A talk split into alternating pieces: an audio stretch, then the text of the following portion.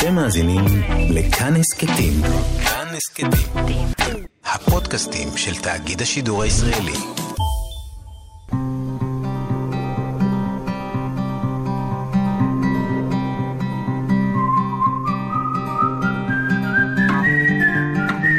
אחת פלוס חמש.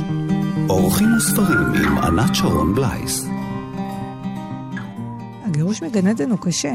עד היום אני אומרת לעצמי, לפעמים שאני בחיי היום-יום נתקלת בכל מיני קשיים. אני אומרת, מה, איפה, למה, גן עדן, חווה, עם כל הכבוד, מה עשית לנו? אבל אני חושבת שבאיזשהו מקום כן היינו מגורשים מגן עדן. אני חושבת שהאדם, בן האנוש, לא מסוגל להכיל את הטוב. תמיד באיזשהו שלב אנחנו בועטים בדלי. ככה אני רואה את זה. צריך פשוט אה, להמשיך הלאה, להבין שזו המציאות. אנחנו כבר לא בגן עדן עלי אדמות, אולי נשוב אליו יום אחד. מאזינות ומאזיני כאן תרבות, השבוע אנחנו מתחילות מבראשית. מתחילות לקרוא את התורה מההתחלה, בוראות את העולם, פשוט בוראות אותו מחדש בקריאה שלנו, עם הפירושים החדשים שיעלו השנה. זה פשוט, ספר הספרים הזה לא נגמר. כל שנה פתאום אני רואה משהו חדש ואני אומרת, איך זה שכל השנים לא ראיתי את זה? ולכבוד החגיגה הזאת, שהיא באמת ממש חגיגה עבורי, הזמנתי לתוכנית היום את הסופרת שרה בלאו. שלום, שרה. שלום, ענת. יש לך ספר חדש, הראשונות, מסע אישי אל נשות התנ"ך, שראה אור בהוצאת כנרת זמורה ביטן. את כותבת סין ה' ר' ה', ותכף גם נדבר על זה. נכון, אבל מבטאים את זה שרה. שרה. אז שרה בלאו... הוספתי את זה לפני 25 שנה, שאז זה היה פחות... אה, היום זה הרבה יותר אה, מקובל להוסיף שמות, לשחק עם שמות. ואז זה היה מאוד uh, חריג, ולא היה לי את היכולת והכוח להתמודד עם, עם שאלות ותגובות הסביבה. אמרתי, אני אוסיף, אני אדע. אבל את כותבת. כן. סין, ה', ר', ה'. את יודעת. מה? אמרתי שנדבר על זה אחר כך, אבל בואי נדבר על זה כבר עכשיו. אז למה הוספת את זה לפני 25 שנים? האמת, הייתי... היום אני יכולה להגיד שהייתי כנראה באיזשהו דיכאון uh, קליני לא מאובחן. Uh, הייתי בת 25, והיו לי הרבה מאוד חלומות בתחום באמת של הכתיבה והיצירה ולצאת החוצה וקהל, ושום דבר לא התגשם. הייתי מורה, לימדתי אה, שואה במכון אה, לימודי השואה בחיפה, לא היה לי שום גישה לעולם הזה. ופשוט היה איזה לילה אחד של תסכול וייאוש, ואני זוכרת שפתאום קראתי איזשהו ספרון נומרולוגי כזה קטן ולא מאוד מקצועי, ואז אמרתי לעצמי, זו הסיבה לתקיעות. משהו בשם שלי לא מסתדר. ואמרתי, אני אחליף את השם, ואז חיי התחלפו. ואני זוכרת שאמרתי לעצמי, אני עושה דיל עם אלוהים. ממש אמרתי לאלוהים, אמרתי, תקשיב, אני אוסיף את ההי לשם, וכשבאמת אני אתחיל לכתוב ואני אהיה סופרת ודברים יקרו, זה יהיה השם המקצועי שלי, שאת זה אני אכתוב על כריכות ספריי. וזה ממש היה מין דיל כזה. ותשמעי, ענת, זו הייתה שנת הפריצה שלי. באמת, זה... אחרי זה הייתה תקופה ששאלו אותי אם זה היי, hey, כמו שרה, אמרתי, כן, כן, זה כמו שרה, זה אלוהים. שרה אבל... הייתה שרי, ואלוהים מוסיף לה היי. לא ברור, בתנ"ך לא כן. נאמר למה, אבל שד"ל כותב שהי מסמלת פריון. היי היא אות הפריון. זה קצת מוזר שאני הוספתי היי ואין לי ילדים, אבל ואז אני היא... אוהבת את ההי הזאת. ואז כן, הגיע יצחק. בעיניי, אני רק אומר שההי הזאת שהוספתי... וגם, לאב... אגב, גם אברהם היה אברהם והוא הוסיף את ההי באמצע. נכון, וגם כן. זה שינה בו משהו. שוב. ואני, שהוספתי את ההי, גם אני מאמינה שלאותיות יש כוח ממש מיסטי, ברמה מיסטית. אני גם מאמינה, אבל שהיה עניין פסיכולוגי, כי אני אותו לילה עברתי משהו מאוד מאוד חזק, היה מין דיל כזה עם אלוהים, ויכול להיות שאני אל מול העולם השתניתי, באתי עם יותר ביטחון, כי ידעתי שקרה משהו, ואז uh, פשוט דברים, דלתות נפתחו. אני ממליצה לכולם, אגב, כל מי שככה תוהה, מהרהר, זה לא, זה הרבה פחות דרמטי ממה כן. שנשמע. כן. זה תהליך פנימי. וזה גם יקשר אותנו לכל הדברים שאנחנו נדבר עליהם uh, היום, ובעקבות, אז פה בחגיגה הזאת של uh, בראשית, כי יש לך ספר חדש, ששמו ראשונות, והוא כולו מוקדש לנשות התנ"ך, גיבורות התנ"ך 30 במספר, שבחרת לכתוב עליהן. כן. יש לך אה, שלושה רומנים, יש לך נובלה, וזה בעצם הספר החמישי. הפעם לא fiction, אלא יותר ספר עיון, אבל הוא גם לא ספר עיון, אלא הוא בעצם משהו אישי, מין סוגה כזאת שאולי את תמצאת כן. לכתוב את שרה דרך נשות התנ"ך ולכתוב אותנו שיחה, אנשים, כן, שיחה. אני מבחינתי משוחחת עם נשות התנ"ך, זה נהדר, כמו כן. מסות אישיות, אבל כן היה לי חשוב שזה לא טקסטים אישיים בהשראת נשות התנ"ך, כן היה לי חשוב להעביר גם את הידע כן. והמידע, אבל כן, לשוחח איתם, וגם uh, להעביר את התובנות שלי, הרגשות שלי ביחס למידע שמספקות הדמויות. את באמת מרגישה כל שנה מחדש שאת פותחת את התורה, כשאת פותחת שוב את בראשית, שאת רואה משהו שלא ראית בשנה שעברה? פתאום איזושהי תובנה? לגמרי. ואני אגיד לך למה. כי אני לא אותו בן אדם שהייתי לפני שנה. אז האופן שבו אני מסתכלת על הדמויות הוא שונה. יש דברים אחרים שמעניינים אותי. ואז אני, כמו שאת אמרת, אני אומרת לעצמי, רגע, איך לא, איך לא ראיתי את זה? אבל לא ראיתי את זה כי לא הייתי בן אדם שיכול לראות את זה. אז איך הספר הופך אותנו ואנחנו הופכות אותו כל פעם מחדש, ולא סתם אה, שמו ספר הספרים. הספר שלך מחולק לארבעה שערים, לוחמות, שימו לב, היא מתחילה עם לוחמות. השער השני הוא אימהות, השער השלישי אוהבות, והשער הרביעי אחרות. הרומן הקודם שלך, האחרון עד כה, שמו אחרות. הוא עסק בנשים שלא רוצות אה, ילדים, ולכן הן אה, אחרות. והלוחמת הראשונה שאיתה את פותחת את הספר היא מרים הנביאה. זאת שבעצם קשורה בכמה נשים שהצילו את המנהיג שלנו, את משה, ואחר כך קצת שכחו מהן. מרים אחותו, היא זאת שצפתה בו עד שבת פרעה משתה אותו מן היאור, ממש הצילה אותו. ואחר כך, אה, כשהם הולכים במדבר, היא ככה או אחרת בעצם איכשהו כפופה לו.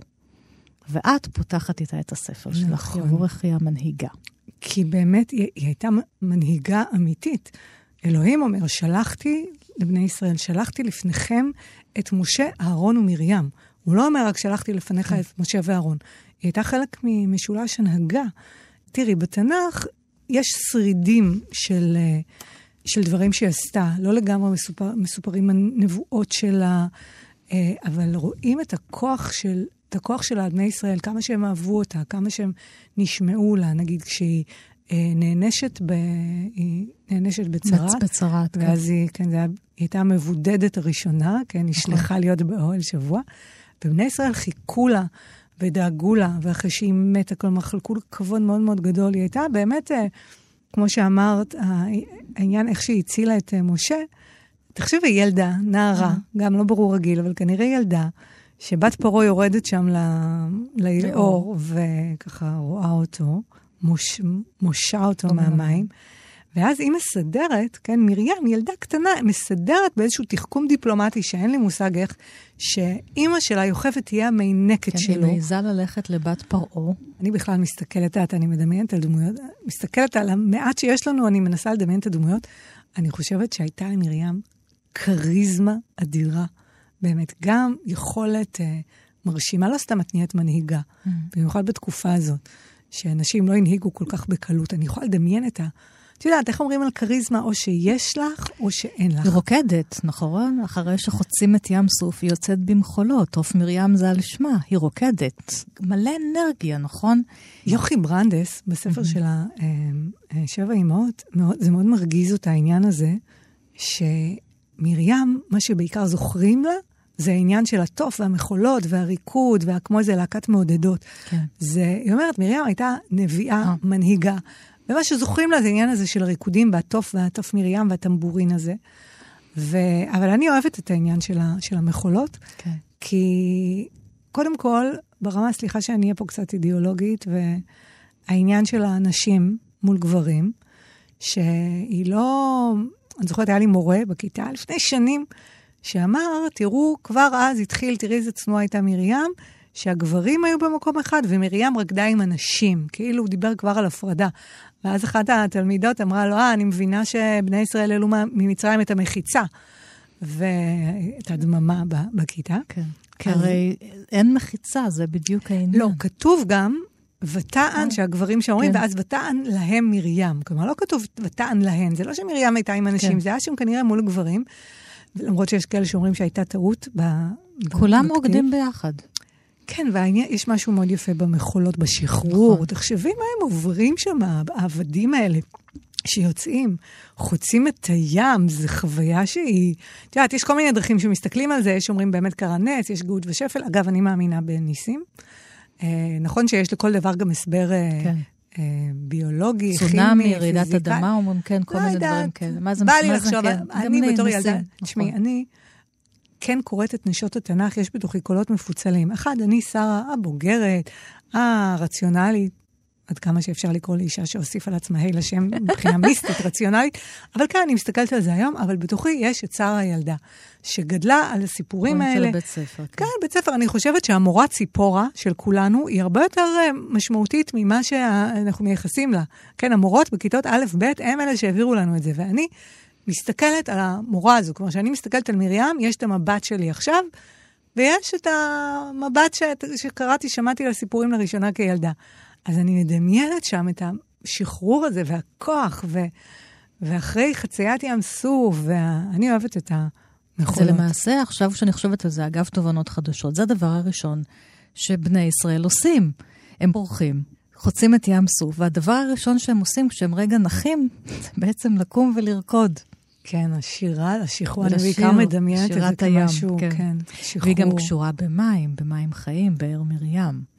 כן, באמת. אחרי, אחרי שהיא מתה, כן. אז יש את העניין של, יש אה, צ- צמא, כן. מאוד מאוד צמא, כי באמת נכון. אומרים שהבאר שהייתה איתה, הייתה- הלכה, נעלמה. הלכה.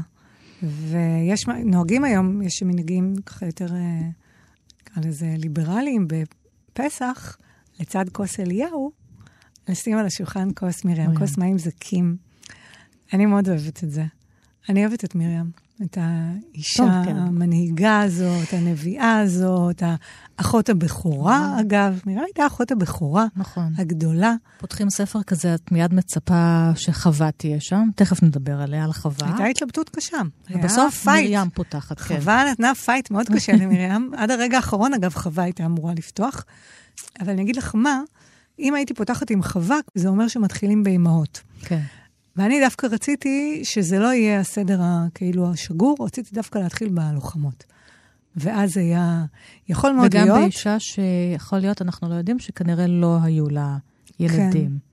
תראי, בתקופה ההיא... וזה גם דבר חשוב. תראי, בתקופה ההיא היה מאוד קשה, גם וגם. כאילו, גם להיות אה, נביאה. מנהיגה ונביאה וגם- וגם אם. אגב, גם היום זה לא כל כך קל. ותמיד אני תוהה מה קדם למה. האם זה שלא היו לה ילדים, היא יכלה לפתח את עצמה כמנהיגה, כבאמת לוחמת, כנביאה, או בגלל שהיא באמת הייתה מגיל צעיר, נביאה ומנהיגה וזה, אז לא היה לה את הזמן הזה ללכת ולהתחתן ו... ובאיזשהו מקום אפשר לומר אולי שהיא ילדה את משה אה, יפה. מחדש. כי זאת לא חשבתי על זה. היא שמה אותו במים, זה כמו איזה רחם חדש כזה, ואז בת פרעה, והיא משגיחה, ובת פרעה מוציאה אותו, כמו... כאילו היא מאוד. קשורה בלידה שלו, סוג של חבל שלו שהספר אולי. סגור כבר ומודפס. מהדורה הייתי הבאה. גונבת לך את זה, את התובנה הזאת. אז זאת עם קרדיט. כמובן. ואנחנו גם יכולים לשמוע שיר שאת גם מציינת פה של אלונה לארצ'יק. היא הולכת בדרכים, תכף נשמע אותו. כן, היא הולכת, באמת מרים הלכה בדרכים, מרים, במדבריות, ב... אני מתה על השיר הזה. ולמה בכלל לוחמות פותח את הספר? התלבטתי הרבה, אני חייבת לומר, כי התלבטתי אם, אם לפתוח עם לוחמות או עם אימהות, והחלטתי שלוחמות זה מבחינתי סימל איזושהי תזוזה, תנועה, כוח, העזה, שרציתי לפתוח, אה, רציתי לפתוח איתם.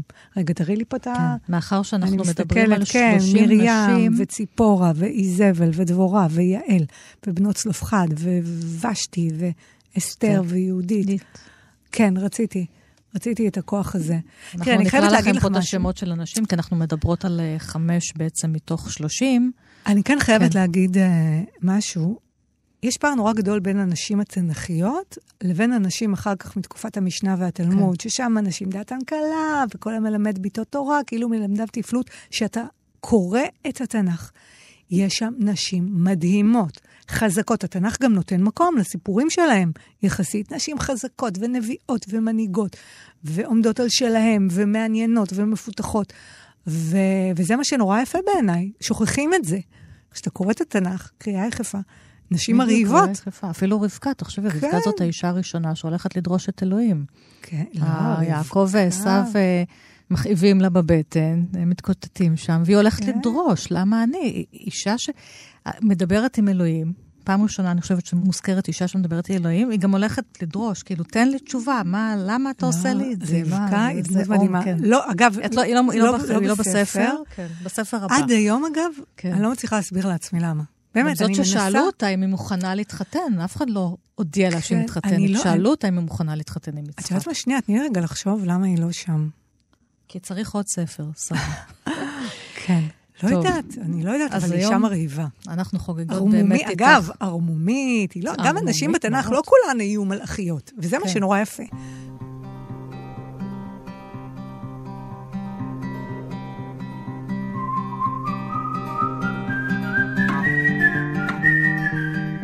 מאזינות ומאזיני כאן תרבות, אחת פלוס חמש, אנחנו בתוכנית חגיגית לכבוד הקריאה מחדש בספר התורה. אנחנו מתחילות היום מפרשת אה, בראשית, ואיתי באולפן הסופרת שרה בלאו. יש לה ספר חדש ששמו הראשונות, וכולו מוקדש לנשות, נשות התנ"ך, לגיבורות התנ"ך. היא כתבה על 30 כאלה, יש עוד הרבה. ואת כותבת על האור שלהן והצל שלהן, ואת כותבת אה, ורואה אותן מחדש, מודעת לדרך שבה כתבו אותן בתקופה שבה נכתבו פרקי התורה והתנ"ך, אבל זה בדיוק הקסם של הספר הזה שאנחנו מדברות עליו פה. כל תקופה אנחנו יכולות לקרוא אותן מחדש ולראות דברים שלא ראינו קודם. אז היום לא בדיוק חמישה ספרים, אלא חמש אה, גיבורות תנ"כיות מספר הספרים. והגיבורה הבאה, אז הזכרנו את חווה, נחזור אחורה. טוב, לפרשת בראשית שאנחנו קוראות השבוע, מתחילות. חווה, הראשונה, היא באמת, מדברים על הראשונות, היא הראשונה, למרות שגם פה יש כוכבית, תכף נדבר על זה. ופעם ראשונה שידעתי שהבנתי מהספר שלך, של פירוש השם חווה הוא דיבור, לדבר. זהו, זה הפ- הפרשנות ה... הזכרתי אותה, אבל היא הפרשנות הפחות, אה, הפרשנות כן. הקלאסית זה, הנה, אם כל חי, וזה הפרשנות שאגב, זה שאמרת את זה ראשון, אני פתאום טיפה מתחרטת, התלבטתי אם להכניס את זה, דווקא זו דוגמה טובה, שהעניין של המדברת, זה פירוש של רבנו בחיי, שהוא אמר, דברנית, והטבע של אנשים זה דיבור. וזה אחד, יש, היו כל מיני פירושים. כאילו זה הדבר הרע. יש אומרים שזה גם קשור לחווה, מלשון הנחש, את יודעת, כן. יש כל מיני. גם מזכירה את לילית, שזאת בעצם האישה הראשונה, אולי במדרשים שנבראה, והיא קצת אה, הייתה יותר אה, דברנית ופעלתנית, אז אה, העלימו אותה. ואת גם מזכירה, ונזכיר פה למאזינות ולמאזינים, כי לא הרבה זוכרים, יש שני סיפורים, סיפורי בריאה. בראשון, זכר ונקבה ברא אותם, את האדם, זכר ונקבה. כלומר, אנחנו נבראנו בצלם, אנחנו, אלוהים הוא גם אישה, גם גבר. יש אומרים, אגב, אחד הפירושים שהם נבראו יחד, כאילו ממש גב אל גב, אל היו גב. מחוברים, יש אומרים שהם היו מכוסים במין שריון כזה שעשוי מציפורן. בגלל זה תמיד בהבדלה אנחנו מסתכלים על הציפורניים. אבל אי אפשר להכחיש, זה כתוב, כן, הגרסה השנייה. כתוב במפורש. זכר ונקבה ברא אותם. ואז פתאום אדם הולך לו בגן עדן לבדו, כן. ואלוהים אומר, לא טוב היות האדם לבדו, אעשה לו עזר כנגדו, ואז הוא בורא את חווה. יש באמת, כשהזכרת את לילית, אז בספר בן סירה, באמת יש מדרש שהוא, שהוא, שהוא משמעותי, שבאמת מתאר שנבראה האישה הראשונה, שהייתה לילית, והייתה אישה מאוד דומיננטית ושתלטנית וחזקה, והיא ואדם התקוטטו ביניהם לא מעט על כוח, על שוויון, על... אה, מותר לי להגיד פה בזה, מי יהיה, אפילו יש מד... כן, חצי מי יהיה מדרש למעלה פיקנטי. במ- במיטה. כן, מי יהיה למעלה, כן. ואז, פה יש שתי גרסאות. אחד אומר שאדם נמאס לו, ואז הוא מגרש אותה מגן עדן, ואז לילית היא בעצם האישה הדחויה. ויש גרסה אחרת, שאני יותר, יותר מוצאת חן בעיניי, שאומרת שלילית נמאס לה, ואז היא אומרת את השם המפורש של אלוהים, פורחת באוויר. ואז ממשיך המדרש שבן סירה, אדם מתגעגע אליה. ואז הוא שולח שלושה מלאכים להביא אותה. אבל לילית כבר טוב לה, היא שם בנקבת התהום, היא כבר מתחברת שם, אה, יש שאומרים לסמאל, והיא נהיית שדה אדירת כוח, מוצאת באמת הכוח שלה, ולא רוצה לחזור. ואז אלוהים בורא לאדם את חווה. אגב, יש פרשנויות שאומרות שאדם נרתע מלילית, כי יש אומרים באמת העניין של השתלטנות שלה והפמיניזם המובלע שם. יש אומרים שהוא ראה איך היא נוצרת, קורמת עור וגידים, וזה הרתיע אותו, זה הגעיל אותו. ויש אומרים שהיא נוצרה מחול מלוכלך, כאילו יש כל מיני פרשנויות לא נעימות, ואז אגב, ב- בגרסה השנייה באמת הכל מסתדר, שבאמת אלוהים הפעם מפיל תרדמה על אדם, כן? זה ניתוח בהרדמה מלאה, לא רואה שום דבר, ואז הוא קם ורואה את uh, חווה. אגב, אחת הפרשנויות ש... לא פרשנויות, כתוב באמת במפורש בתנ"ך, שמראה שלילית הייתה כנראה קיימת, כי מה אומר שהוא רואה את לילית? מה אדם אומר? הוא אומר, הפעם זאת עצם מעצמי. הוא אומר, כן, הפעם כן. שרומז שהייתה פעם קודמת. כן. ו... הפעם יצא לך טוב, אלוהים, כן. הגרסה הזאת. אבל גם חווה לא פראיירית, ענת.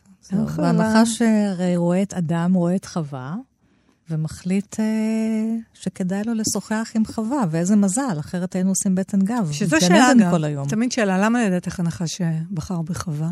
נראה לי שהוא יבין שהיא הטיפוס הסקרן. זהו. כי... שהיא רוצה, שהיא רוצה לדעת, שהיא יודעת שיש איזה חלל שצריך למלא, ואם זה היה האדם הצייתן הזה, שמתהלך לו כן. בגן עדן, הוא היה אומר לנחש, קשט. כן. והיינו נשארים שם. ואז כן. ובזכות חווה. כן, יש לנו ידע, אנחנו נכון. באמת פרי עץ הדעת, שנכון, שילמנו מחיר, מה לעשות? העניין של גירוש מגן עדן. אז זאת גם הפרשנות שלך, נכון? נכון? אני לא מזלזלת. נחש, נחש הסתכל על, על השניים והחליט ש... כן. יש אומרים, אגב, שנחש הוא איזושהי גרסה של לילית. יש אין כן. ספור פרשנויות. זה, השאלה מה אתה בוחר, תמיד זו שאלה שיש כל כך הרבה מדרשים. והשאלה באמת, מה, מה, מה את בוחרת? אלוהים קצת אוהב לשחק עם בני אדם באיזשהו מקום. תמיד הוא כזה שואל, כמו את קין, אחרי זה הוא שואל, היי, הבל. אחיך. כאילו שהוא לא יודע, אז גם את האדם הוא שואל, מה, כאילו, האם אכלת? כן. למה אתה מתבייש? כן. זה, האם הפרי שאכלת? אגב, אדם, הג'נטלמן הזה, מיד אומר, האישה אשר נתת היא, זה כאילו תוך שנייה על שנה. תראה, אני אגיד כן. משהו, אני אגיד משהו על הגירוש מגן עדן והעונשים, שהגירוש מגן עדן הוא קשה. עד היום אני אומרת לעצמי, לפעמים שאני בחיי היום-יום נתקלת בכל מיני קשיים. אני אומרת, מה, איפה, למה, גן עדן, חווה, עם כל הכבוד, מה עשית לנו? אבל אני חושבת שבאיזשהו מקום כן היינו מגורשים מגן עדן. אני חושבת שהאדם, בן האנוש, לא מסוגל להכיל את הטוב.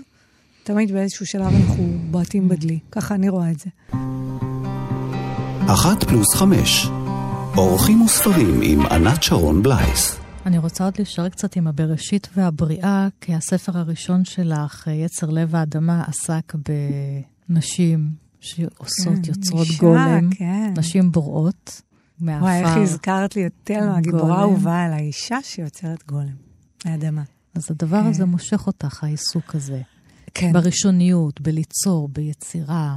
כן, אני מאוד מאוד אוהבת... ב- uh... ביחס הזה שהעולם נוצר ממילים, מאותיות. גם הגולם הרי פועל מכוח טקסט. נכון. שמים, כותבים את השם המפורש בפתקית, ו... מכניסים אותו לפה. לפה, ואז הוא מתחיל, זה הוראות ההפעלה. כן. כן, היצרן, לפי הוראות היצרן. Um, כן, אני, זה מאוד מאוד מעניין אותי, העניין של בריאה, משהו שלא היה קיים ופתאום קיים. גם מבחינת רעיונות, נגיד בכתיבה או בכלל רעיון, זה מדהים. תחשבי, אדם יושב, לא זז, יושב לו בכיסא שלו, ופתאום טראח, משהו קורה, יש לו רעיון. עכשיו, הרבה פעמים רעיונות זה לא מספיק, את מבינה? זה הרבה פעמים אנשים פוגשים אותי, אומרים, תשמעי, יש לי רעיון לספר, יש לי רעיון... ואני אומרת, רעיונות טובים יש ל... באמת, לכולם, את יודעת מה, אפילו רעיונות מבריקים או גאוניים. העניין הוא מה אתה עושה עם הרעיון הזה. העניין של העבודה, של המלאכה.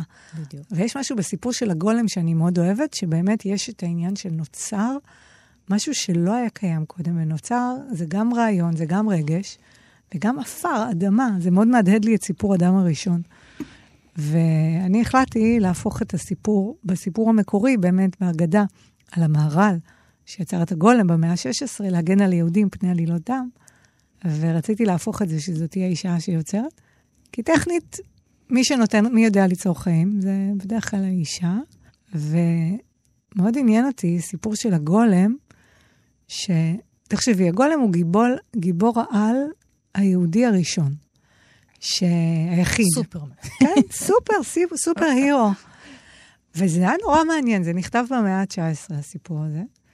והיה נורא צפוי, שוב, היהודים היו בגלות, שאם נגיד היה גיבור על יהודי, בגלות. מה היית יוצר, כאילו, אתה חושב על כוחות, היית אומר, סופר חכם כזה, סופר מוח, סופר...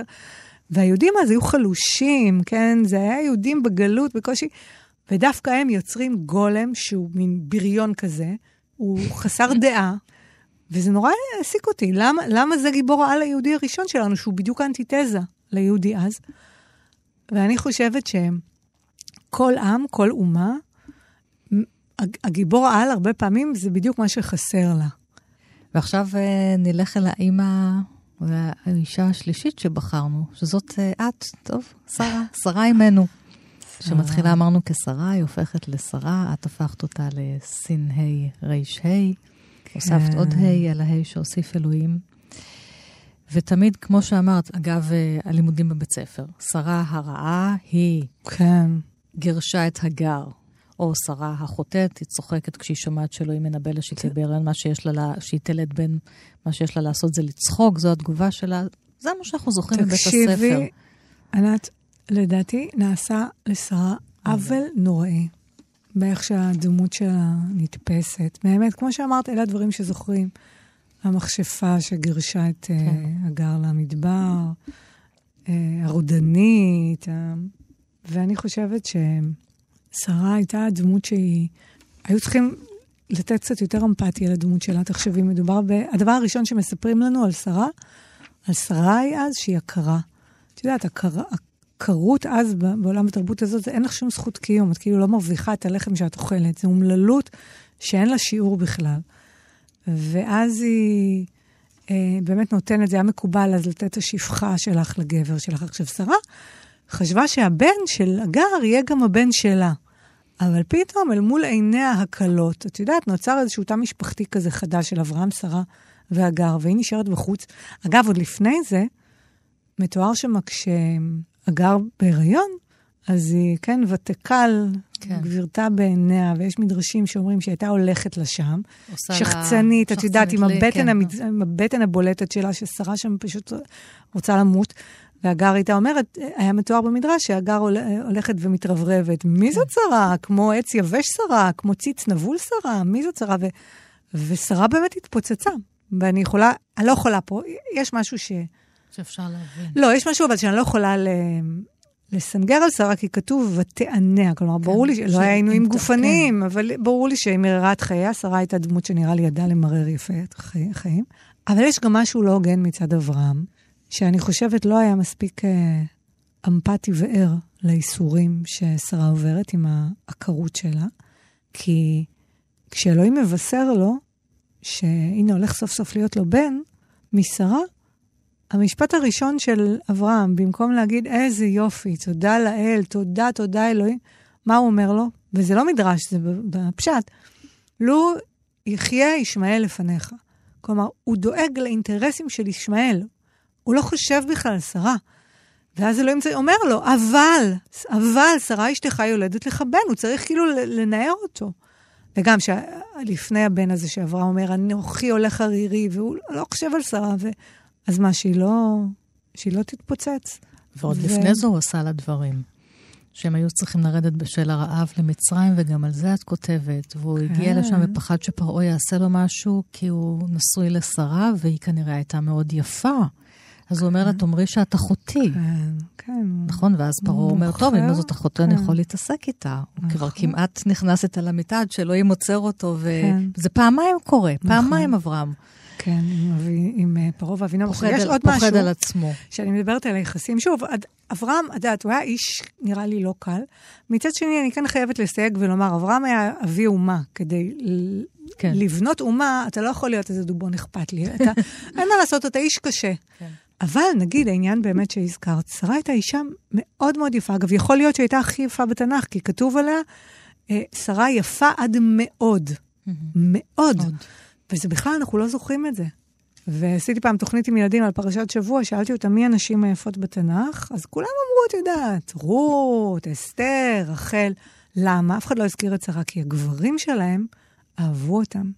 ואז כל היופי השתקף וניבד מבעד לעיני הגבר. ופה אברהם לא ראה אותה בכלל בתור אישה. אז אף אחד לא ראה את שרה, אנחנו הקוראים, למרות שכתוב מפורשות, יפה עד מאוד, זה החליק מעלינו, אנחנו בכלל לא, לא הבנו את זה. כמו שלאה גולדברג כותבת בשיר שלה, אני הולכת אליי בפנים שביקשת לשווא שהלכתי אליך. תראי, ממש ככה. בגלל זה התנ"ך, זה מדהים. למה הוא כל כך... אה, למה התנ"ך נשאר והוא, והוא נצחי והוא על-זמני? כי הוא באמת עוסק בנושאים שלאורך כל הדורות אנחנו מתעסקים בהם, גם פסיכולוגית, גם נפשית. אז בואי תקראי קצת ככה מהפרק על שרה כמה משפטים. הפרקים אצלך כתובים. כל הפרקים בספר כתובים במין פרגמנטים כאלה, כאמור, שעושים, אה, שוזרים את המדרשים ואת התובנות שלך עם איזה דברים אישיים. יש אומרים שהעקרות המוקדמת שלה בעצם הצילה אותה. הרי הדבר הראשון שמספרים לנו עליה, ותהי שרי עקרה, אין לה ולד. דמיינו את הנערה בת ה-12 ההיא, שם במדבר. יכול להיות שטלטולי הדרך עם ההיריון והלידה היו הורגים אותה. במקום זה קיבלנו אישה עקרה עם עיניים קרות ולב קפוא. קיבלנו את שרי אימנו. ואז אלוהים מוסיף לה את ההי לשם. כשאני הוספתי ה' לשם, לפני יותר מ-20 שנה, היו כאלה ששאלו אם עשיתי את זה בעקבות שרה אימנו.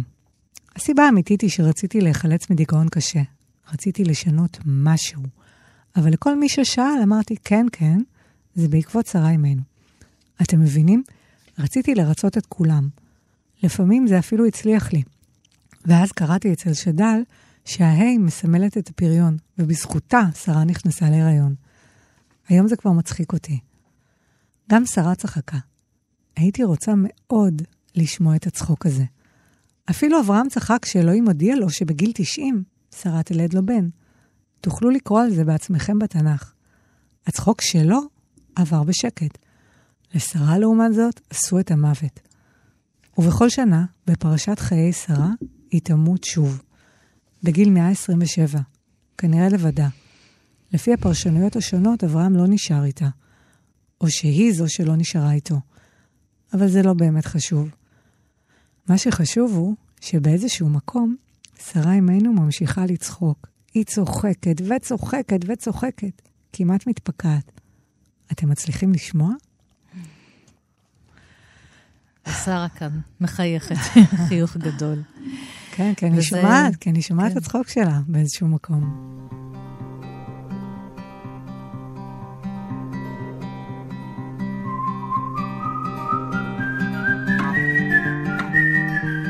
מאזינות ומאזיני כאן תרבות, אחת פלוס חמש, אנחנו בתוכנית חגיגית לכבוד הקריאה מחדש בספר התורה. אנחנו מתחילות היום מפרשת אה, בראשית, ואיתי באולפן הסופרת שרה בלאו. יש לה ספר חדש ששמו הראשונות, וכולו מוקדש לנשות, נשות התנ"ך, לגיבורות התנ"ך. ועכשיו אנחנו הולכות לאם נוספת שנמצאת בשער אה, שבו מופיעות נשים שאת קוראת להן אחרות, והיא אשת לוט. עכשיו, אולי נעשה... אני רק אומרת, באמת, שהאחרות, אני מאוד אוהבת ומזדהה, יש שם את מלכת שבא, ודינה, ותמר, ונעמה, ובת יפתח, וזרש, ועורפה. ושתינו מאוד אוהבות את אשת לוט, ואני כותבת עליה לא מעט. למה את אה, אוהבת אותה? כי היא הסתכלה אחורה. מכל כך הרבה סיבות, כמו שכותבת המשוררת שימבורסקה, ואחר כך ניסיתי אולי בדעת או בלי דעת לכתוב בעקבותיה. כי היא לא צייתה והלכה קדימה, כאילו שמאחורה לא קורה כלום, והיא לא משאירה מאחורה משפחה וחברים ובית וחפצים וחיות. אתה לא יכול ללכת קדימה ולמחוק את הכל. את תמיד צריכה להסתכל לאחור. והיא עשתה אולי מה שחווה עשתה בעצם, היא לא צייתה. היא הייתה סקרנית, היא רצתה לדעת, היא הרגישה, היא רצתה לראות, היא רצתה לראות את החורבן, היא רצתה להתבונן במוות. מעניין. לא להיות אוטומט. כן. ואם מדברים על לוט, הצדיק, הרי הצדיק הזה, כמה דקות קודם, הציע את הבנות שלו שיאנסו אותן, ובלבד שלא יפגעו, כי אנשי סדום כן. רצו לפגוע באורחים. כן. אבל הוא הצדיק. והיא לא, האימא אני... שכמעט פגעו בבנות שלה. לא, מעניין, ו... אני, הפרשנות שלי, זו פרשנות יפה דווקא, פתאום מעוררת אותי למחשבה. אני הלכתי לפרשנות שהיא קצת אחרת, שהיא פרשנות פסיכולוגית, שיש לא, לא מעט כן. באמת ש, שכותבים ככה, ש, שאשת לוט בעצם הסתובבה, כי באמת היא רצתה, כמו שאמרת, לראות מה... דאגה לבנות שלה, לעיר שלה. ואז, וזו פרשנות פסיכולוגית, היא קפאה. ויש אומרים שזה מה שקורה, למה היא קפאה? כי היא הסתכלה לאחור. שזה מה שקורה למי שמסתכל אחורה לעבר שלו. מי שנתקע בעבר. בעבר. מי שנתקע בעבר הוא קופא. ואני מאוד מזדהה עם זה, כי אני עכשיו בתקופה שאני קצת יותר מדי מסתכלת אחורה, מה עשיתי, מה הייתי צריכה לעשות, מה לא הייתי צריכה לעשות, מה אני כאילו מרגישה קצת תקועה בעבר. ומבחינתי, אשת לוט היא כמו אזהרה. שרה, אם יותר מדי תסתכלי בעבר, את תקפאי. זה העונש. מבחינתי אשת לוט היא לא זה לא עונש, מה שקרה לה. זה גם מישהו כתב כבר, אני לא, לא זוכרת. זה לא עונש, זה שהיא קפאה. זה מה שקורה למי ש... זה אזהרה, לנו. ואני באמת, בטקסט הזה כתבתי אל אשת לוט. כתבתי, אמרתי זהו, לה... הפרק הזה כתוב כמו מכתב. נכון, מכתב אשת לוט היקרה. שלום רב. את ודאי כבר יודעת מה אומרים עלייך. היית מושחתת עד העצם, הם אומרים. רחמים על לוט המסכן, הם אומרים. התמים הזה שדרדרת, הם אומרים. הכל בגללך. סימן קריאה. כן. בוא תקראי עוד קצת מהפרק כן. שלך על אשת לוט. זה באמת, אני יכולה להגיד שזו הדמות, בחרת דמות שאני מאוד... אה, שתינו מאוד אוהבות כן. אותה. ואז היא אומרת, את יודעת מה מספרים עלייך, נכון? לא אשתף אותך בכל הפרטים, אני לא רוצה להכאיב לך. אם בכלל את מסוגלת להרגיש משהו כשאת קפואה לך ככה בין כבישי המלח. מלח הוא חומר משמר, אז אולי את כן מסוגלת להרגיש? לא אעליב את האינטליגנציה שלך ואספר לך שאני חושבת שהיית צדיקה גדולה. שתינו יודעות שגרת בסדום, שתינו יודעות שאהבת את זה. ועכשיו המלח. זה נושא רגיש, אני יודעת, אבל זה מה שסיפרו עלייך במדרש רבה. את הפכת לנציב מלח כי חטאת במלח. כשהמלאכים הגיעו לכם הביתה, לוט ביקש ממך קצת מלח, אבל את ניצלת את ההזדמנות כדי לקפוץ לשכנים ולבקש מהם מלח עבור האורחים. ידעת טוב מאוד מה עושים אצלכם לאורחים, נכון? ועכשיו את קפואה, מלוכה לנצח. אני יכולה לקרוא לך עידית? אומרים שקראו לך עידית, או עירית. הם לא החליטו סופית. אבל אני קראתי איפשהו שעידית זה מלשון עדות. ואת היית עדה לדברים נוראים, עידית. ועכשיו אספר לך את הסיבה שבגללה אני כותבת אלייך. זה המבט לאחור, את מבינה? הם אמרו לך שלא להסתכל אחורנית, אז כשנמלטתם מהעיר. אבל את לא היית מסוגלת. את לא התאפקת והבטת לאחור. וקפאת. התנ"ך מקדיש לזה שש מילים בדיוק. ותבט אשתו מאחוריו ותהי נציב מלח. אומרים שזה העונש שהוטל עלייך על שלא הקשבת לדברי המלאכים. אומרים שזה העונש שהושת עלייך על שנמשכת לעיר המרושעת והמושחתת. אבל אני יודעת שזה היה משהו אחר. בפרקי דרבי אליעזר נכתב כך: עידית אשת לוט נחמרו רחמיה על בנותיה הנשואות בסדום, והביטה אחורה לראות אם הן הולכות אחריה אם לא. כלומר, בסך הכל רצית לבדוק מה עם הבנות שלך, מה עם הבית שלך. ויש גם הסבר פסיכולוגי. אומרים שנתקעת בעבר, שרצית להישאר שם. לא עונש משמיים נגזר עלייך, זה פשוט קרה מפני שהעדפת להיתקע בעבר. ואני כל כך מבינה אותך, עידית. את מבינה? גם אני תקועה בעבר, נעוצה שם חזק, לא מעיזה להתקדם. ועכשיו, כשאני כותבת לך את כל זה, העיניים שלי מתמעות בדמעות מלוכות, וזה מראה שאת עדיין בתוכי, עידית. אולי יום אחד אצליח להשתחרר מכל העבר המלוח הזה, כי אני לא רוצה להיות כמוך, עידית. שלך, שרה. ואת מתרגשת כאן. כן, שומעים את, ה, את הדמעות. כי זה באמת מאוד כן. מעסיק אותי. עכשיו, העניין של ההיתקעות בעבר, ואיך לא נתקעים בעבר, אני כזה, בגלל שאני גם אדם כן. אובססיבי, אני כל הזמן חוזרת על דברים שקרו, וחוזרת בראש, אנחנו סיטואציות. ומה הייתי צריכה לעשות שם. ומה הייתי צריכה, ומה... אנחנו כולנו אשת לוט בדרך כזו או אחרת, לטוב ולמלוח, ואין לה שם, שזה גם אגב דברים שאת מציינת בפתח הדבר לספר. כמה אנשים בכלל אין להם שם, למשל בת יפתח, למשל אשת לוט, ותבט אשתו מאחוריו ותהי נציב מלח שש מילים. משאירים אותנו מול חלל כזה גדול, ואני חושבת שבאמת אחת הדמויות שכתבו עליה הכי הרבה יצירות, אה, פרוזה, שירה, בגלל שאת נדרשת למלא את החלל. מי זאת אשת לוט? למה היא הסתובבה? ולמה מה שלימדו אותי בבית ספר זה שהיא טיפשה ולא צייתה לאלוהים, ואיזה טיפשה ומטומטמת היא.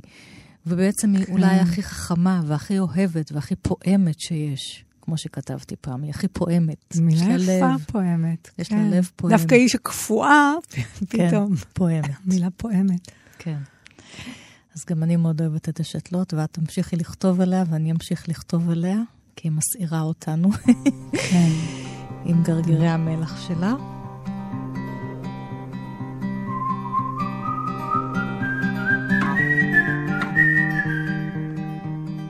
ואנחנו הולכות אל הדמות החמישית, חוזרות ללוחמות, ליעל. שאנחנו מכירים אותה, יעל אשת כן. חבר הקיני, לא בדיוק בת ישראל, זאת כן. שהרגה, תקעה יתד בראשו של סיסרא והביאה...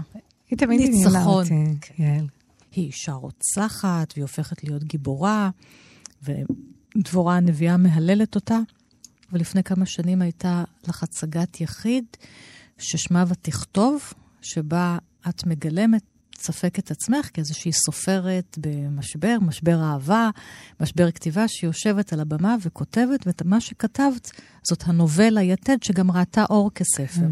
וכולה עוסקת uh, ב- ביתד של יעל, אבל גם ביתד שיש לך בגב. וואי, שאת אומרת את. זה, כן, פתאום זה נשמע כל כך מורכב. כן, כן, יש לי יתד. כן, בגב, לאורך כל עמוד השדרה, שדרה. כן, בגיל 15 עברתי ניתוח אה, לאישור עמוד השדרה. זה ניתוחים, אגב, פתאום אני כן. אומרת, וואי, זה ניתוח כל כך דרמטי, דרמטי. היום כבר לא עושים את זה, היום עושים מין יתדות קטנים כאלה, ו... אבל זה, כן. אז מה... יעל היא דמות שמאוד עניינה אותי. אותי, כי קודם כל היא אישה, מה שנקרא נורמטיבית. אישה נורמלית שישבה לה באוהל. את יודעת, היא לא יצאה לקרב, לא צחצחה את חרבה, היא לא כמו דבורה. זה היה בתקופת דבורה, שהיא יצאה לקרב והייתה... אגב, דבורה היא זו שכתבה, היא הדהדה את הסיפור של יעל. יכול להיות כן. שהיו עוד יעליות כאלה, לא כתבו עליהם. פשוט זה היה בתקופה שדבורה שפטה. אז הסיפור הוא באמת שבני ישראל בתקופה קשה, ונשלטים על ידי, אה, כאן יבין, מלך חצור ושר הצבא האימתני שלו, סיסרא, ואז אה, מחליטים, אה, יוצאים לקרב, בני ישראל מחליטים שלא יכולים יותר, ודבורה וברק יוצאים לקרב. עכשיו, קורה נס, ומנצחים. באותו יום יש ניצחון. ואז סיסרא, כן, אוקיי, הפסיד בקרב, ורץ לחפש לו מחסה. עכשיו, אני רק אגיד בכוכבית, למה זה היה כל כך קריטי שיעל הרגה את סיסרא? כי יש אומרים, טוב, בסדר, הרגה את סיסרא, אבל לא, אם היא לא הייתה הורגת את סיס... אם... סיסרא, זה היה רק קרב קטן. כן. ולמחרת, אם הוא היה מגייס שוב חיילים, ו... זאת אומרת, זה היה קריטי להרוג את סיסרא, כי זה הכריע את כל המערכה הזאת. ואז סיסרא רץ, כן, כתוב, נס ברגליו, רץ ברגליו אל אוהל יעל אשת חבר הקיני, כי שלום בין יבין מלך חצור לבין חבר הקיני. כלומר, יעל היא לא הייתה, כן, עברייה, וסיסרא חושב שהוא רץ למקום בטוח, שהוא רץ לאוהל שלה. ו... אבל זה לא מקום בטוח, יעל יושבת שם ומקבלת החלטה של רגע. עכשיו, וזה היה די מדהים, למה יעל עניינה אותי? כי היא לא דמות של רוצחת. יעל היא האישה באמת שיושבת באוהל. ופתאום מזהה הזדמנות. וגם, יש שם, התנ"ך הוא מאוד פרט, פרטני ומסתיר כאחת. הוא מתאר שם איך הוא מבקש מים, כי צמאתי, ואז היא נותנת לו חלב. כן, בשירת אה, דבורה היא אומרת, מים, אה, ביקש כן. חלב, נתן. ו... חלב מרדים. כן, זהו, יש שאלות באמת למה היא נתנה לו את החלב, אז יש שאומרים שבאמת חלב הוא מרדים, שהיא רצתה להרדים אותו, שהיא כבר החליטה מה כן. מצאה אותו עייף, ויש עניין שכנראה אה, היה ביניהם אה, סקס, כנראה, כן. למרות ששוב, לא כתוב במפורש, אבל אחרי זה בשירת דבורה כתוב בין רגליה שכב, קרא זה בין רגליה כי שכב, שש, שבע כן. פעמים. היא ידעה, וזה מה שאני אוהבת בה, היא ידעה שיש לה כמה דקות וזהו, כי עוד שנייה הוא יתעורר, עוד שנייה יגיע מישהו, היא, הוא היה אצלה באוהל. תופסת את היתד. יתד. זה לא להאמין, כאילו, הכוחות כן. שפתאום יש לנו ב... תופסת יתד האוהל, ועם המקבת, כן, עם השמה שם, כן. נועצת בראשות הזה, ואז עם המקב, טאק. המקבת פשוט מכניסה, כתוב שהיתד חלפה, כאילו, היתד חצתה, נכנסה מצד אחד, יצאה מצד שני, ואז כתוב אחרי זה, ותצנח בארץ. ויש אומרים שהיתד צנחה בארץ, אני חושבת שהיא צנחה בארץ. אחרי דבר כזה, היה לי, נראה כן. לי שהיא התעלפה. כי שוב, היא לא רגילה, היא לא אישה רצחנית. אדם נורמלי. ואת הופכת אותה לחלק מתיאטרון שאת עושה. מה שמשך אותי בהתחלה, אגב, ל... לסיפור של יעל, זה באמת שלא ידעתי, ואין הסבר עד היום למה היא עשתה את זה. כן. אין הסבר. כאילו לא קשורה למלחמה הזאת. לא קשורה, נמצאת בשבט אוקיי, שנמצא אוקיי, בשלום, נכון, באיזושהי נכון. ברית עם אה, עם עם, אה, חבר הקיין, עם אה, יבין, מלך כן, הצור. עם אין, סיסרא. לא כן, ברור. לא ברור. בהצגה הלכתי רחוק והחלטתי שהיה ביניהם משהו. כן.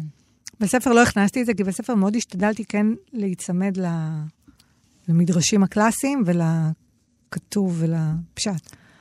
אבל אני רוצה להתעכב איתך על ההצגה, כי לפני, בזמן הקורונה, פרסמת סיפור אה, מדע בדיוני בכתב העת ספקולציה של החוג לספרות אה, באוניברסיטת בן גוריון בבאר שבע, שרינה ברוך עורכת. אה, כתב עת שעוסק בדיסטופיות, במדע בדיוני, בפנטזיות, ופרסמת שם סיפור בשם מחיאות. וגם שם יש שחקנית שעולה על הבמה לפני ועדה, מתכוננת כולה, זה הערב שלה, היא חייבת אה, להאהיב את ההצגה שלה בפני חברי הוועדה כדי שהם יבחרו בהצגה שלה. ואז מה שהיא עושה, היא סוחרת קהל שהוא כולו רובוטים, כדי להראות לוועדה שהאולם מלא, מלא, ואז כדאי להם לבחור כן. בהצגה שלה. היא רק לא לוקחת בחשבון דבר אחד עם הרובוטים האלה, כשמסתיימת ההצגה. כן, זה, כן, מה שקורה זה באמת, היא עושה את ההצגה והכל נפלא, והיא ממש מרגישה איך הקהל יושב שם, והיא שכרה רובוטים, את יודעת, שנראים ממש כבני אנוש, כן. רובוטים. והיא רואה, והוועדה ככה צופה בעניין בהצגה, והיא נותנת את כל כולה, והיא מרגישה שהיא נפלא, ואז ההצגה מסתיימת, והיא ככה, זה, ואז יש דממה. היא עושה את ההשתחוויה. את ההשתחוות, ואז יש דממה. אין אף מחיית כף. ואז היא מבינה שהרובוטים לא מבינים שבסוף הצגה צריך למחוא כפיים. כן. לא תכנתו אותם למחוא כף. לא. לסיפור שלך קוראים מחיאות. נכון. מחיאות שאינן. ואז כזה היא מסתכלת ורואה את פנים של חברי הוועדה, ש... והיא מבינה שהיא נכשלה שם. זה מאוד מעניין אותי, כל עניין באמת של בינה מלאכותית ובני אדם. אנחנו הולכים לשם, לדעתי, לאט-לאט. ואת רוצה שבינה מלאכותית או גולם יכתוב סיפורים במקום שרה? קודם כל, אני יכולה להגיד לך שאני קראתי את ה... לא, לא מזמן פורסם איזשהו סיפור, שחלק התלהבו, כאילו אומרים שבאמת הבינה המלאכותית תצליח לכתוב בהשראת, כאילו נותנים כן. לה... אה, מכניסים לה הרבה הרבה הרבה מידע, כתבי יד של סופר מצוין. אז בואי אני אגיד לך, אני קראתי את הסיפור שפורסם וזכה להתלהבות, אני לא זוכרת אפילו בהשראת מי. אני חושבת שבינה מלאכותית לא תצליח לעולם לכתוב כמו אה, יצור כמו אנושי. כן. יש דברים שבינה מלאכותית תעשה יותר טוב מבני אדם, אבל לא הדברים האלה, היצ... לא היצירה הרגשית, הפסיכולוגית הנכשלת. הרבה פעמים אנשים כותבים מתוך כאב, ייאוש, כן. כישלונות. וזה משהו שבינה מלאכותית אולי תצליח לחכות, אבל לא יש שם את האסנס, את הגרעין האמיתי, שהוא מה שגורם ליצירה, הלב הפועם, כמו שאמרת, של היצירה. זה לא יקרה, לא מעניין אותי מה. יכול להיות שיהיו יצירות טובות. אני חייבת שתקראי קצת מה... יכול להיות שיהיו יצירות טובות מבחינה טכנית, אולי אפילו יותר טובות מכותבים, אבל לא יהיה שם את הלב הפועם. מה את רוצה, איזה פסקה? אני רוצה שתקראי קצת מהסיפור על התיאטרון. איזה פסקה? זה שהיא מתחילה לגלות אה. לאט-לאט מי הקהל שלה, שאותו היא mm. זימנה. כן. ואז כאילו, כאילו המרגן של ההוא זה שסידר לה את הקהל, שלא תגידי שלא הזהרתי מראש. הוא הזהיר. כן, הוא מזהיר אותה מפני הקהל הזה. אבל לא הצלחת לעמוד הפיתוי. ההצגה החשובה ביותר שלך עד כה. חברי ועדת הפרס ינכחו בעולם שעלייך למלא בקהל, ולא סתם, אלא בקהל מהסוג הנכון. בשבועות הקצרים שלך על הבמה הספקת לסלוד מהאנושי. מהקהל החם, החי, הרוטט, המקחקח, המשתעל, המזורר, המתעטש, המדיף ריח, הנאנח, המתלחש, המצקצק והטועה בך כל כך. כשעלה הרעיון להזמין את הדגמים החדשים, מאיר השתגע. לא בגלל הכסף, או כך לפחות אמר, בגלל עצם הרעיון. רמאות, כך כינה את זה. לא רק מול חברי הוועדה שאת רוצה כל כך להרשים, אלא מול אמנות התיאטרון. את לא מבינה שאין תיאטרון ללא קהל? זה לא תיאטרון מה שתעשי שם, זה לא תיאטרון. פרצופו עדים כל כך עד שחששת שילקה בהתקף לב. למען האמת, בעומק ליבך ייחלת לכך. זה התיאטרון. אז תשמעי, את יודעת מה שדיברנו, אני לא הייתי רוצה, כשמדברים על בינה מלאכותית, לא הייתי רוצה להציג מול קהל של רובוטים. ואולי זה יקשור אותנו לסוף השיחה, כי כשאנחנו חוזרות עכשיו לקרוא בספר בראשית, נראה לי ששום אלגוריתם לא ידע מה אנחנו נקרא השבוע, איזה תובנות תהיינה לנו השבוע. נכון. גם אני לא יודעת וגם את לא יודעת. נכון. זה משהו שהוא כל כך אינטואיטיבי ורפלקסיבי. את, את קוראת, ומשהו מגיח מהתת הכרה, מהתת מודע, מהמקום שעכשיו. נבראות מחדש. נכון. כחווה, ככל אישה, אנחנו בוראות מחדש את העולם. נכון. יש בזה משהו... מרגיע, כן, מרגיע. שעברה לטובה, שיש נכון. שאפשר, אפשרויות להתחלות. הסופרת, שרה בלאו, תודה רבה לך. תודה רבה שהגעת לפה. יש לך ספר חדש, הראשונות, מסע אישי אל נשות התנ"ך, שראה אור בהוצאת uh, כנרת זמורה ביטן. תודה על השיחות, ונלך לקרוא מחדש בתורה, נתחיל מבראשית. כן. אני ענת שרון בלייס, כל תוכניות אחת פלוס חמש תמיד זמינות לכם בעמוד ההסכתים של תאגיד השידור, עוד פרטים בדף הפייסבוק שלנו. תודה לכם, מאזינות ומאזינים. תודה לך, ענת, על השיחה.